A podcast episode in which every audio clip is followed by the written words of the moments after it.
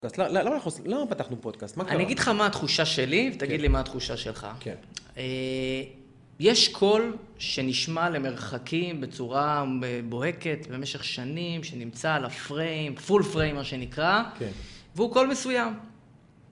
הוא אותו קול עם גוונים שונים, אבל באותו צבע פחות או יותר לאורך הרבה מאוד שנים. ככה אני בתחושה, ואני בתחושה שאני לא היחיד שחושב ככה.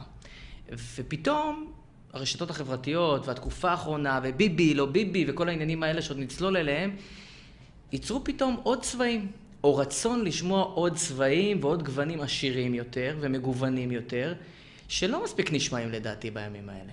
ואני בתחושה שאתה, לפעמים קצת אני, וגם אנשים אחרים, מביאים את הקול הזה, שלא מספיק בא לידי ביטוי, ויכול להיות שיש אנשים שרוצים לשמוע אותו. מה דעתך על זה? פודקאסט.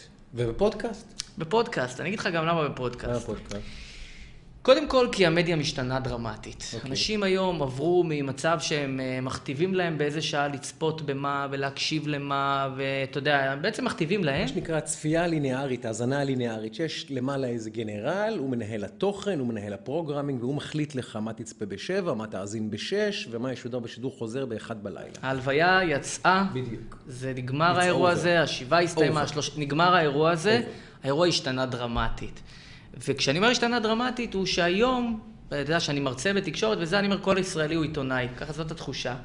וזה באמת ככה, כי היום ברשתות החברתיות כל אחד הוא עיתונאי.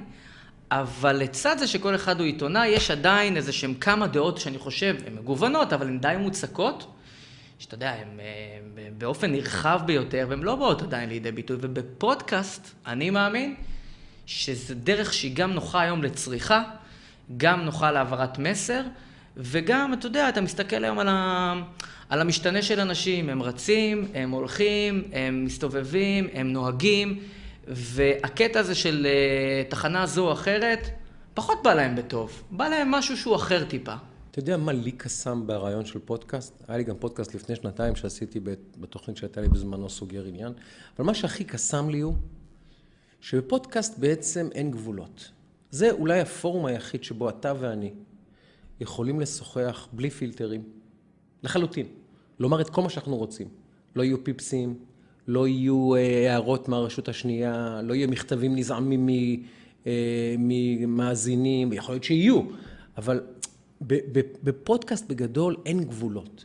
והמדיה הזאת, או המדיום הזה, שבו אתה יכול בעצם לדבר מה שאתה רוצה, גם אין הגבלה זמן. תוכנית רדיו, אתה יודע, מתחילה ב-10, נגמרת ב-11, יש באמצע כמה ברייקים. מבזק. מבזק, ואתה יודע, ויש לך ארבע דקות עם המרואיין, סליחה אדוני, יש לנו עכשיו פרסומות, עוף הביתה. פה, אני ואתה רוצים לדבר על נושא חצי שעה, נדבר עליו חצי שעה. אם הרגשנו אחרי דקה שהוא יסתיים, ממשיכים, הכל בסדר, אין, אין את העניבה הזאת, גם, גם לפני שהתחלנו את השיחה, היית עם חולצה מכופתרת וזה. פשטתי. עברת לטישרט. פשטתי, אמרתי, מה יכול. להיות? כי, כי, כי זה מדיום של טישרט. ולכן, אני חושב שכשגם, אתה יודע, ב- ב- בשיח בינינו, בסוף המסגור של הסיפור, אפרופו אנחנו נדבר על מסגורים ותקשורת וזה, זה שיחת רקע. נכון. כי אני, כש, כשאני בתפקידי כיועץ תקשורת, מלווה הרבה מאוד אנשים לאורך השנים, אז יש את השיחות שהן און רקורד, שיוצאות החוצה, שהיא במצלמות, בטלוויזיה, בעיתונים, ויש את שיחות הרקע. שיחת הרקע זה מה שבדרך כלל נשאר על רצפת חדר עריכה, מאחורי הקלעים, לא בא לידי ביטוי, ואנחנו נרצה להביא פה לידי ביטוי את- שיחות הרקע, מה שנקרא לסלון. קצת לתת כלים למאזינים ולמאזינות שלנו, אולי נגיד למאזינות ולמאזינים שלנו, אה, של המשחק, מאחורי המשחק, איך זה נראה, וגם לתת להם כל מיני זוויות מחשבה וזוויות התבוננות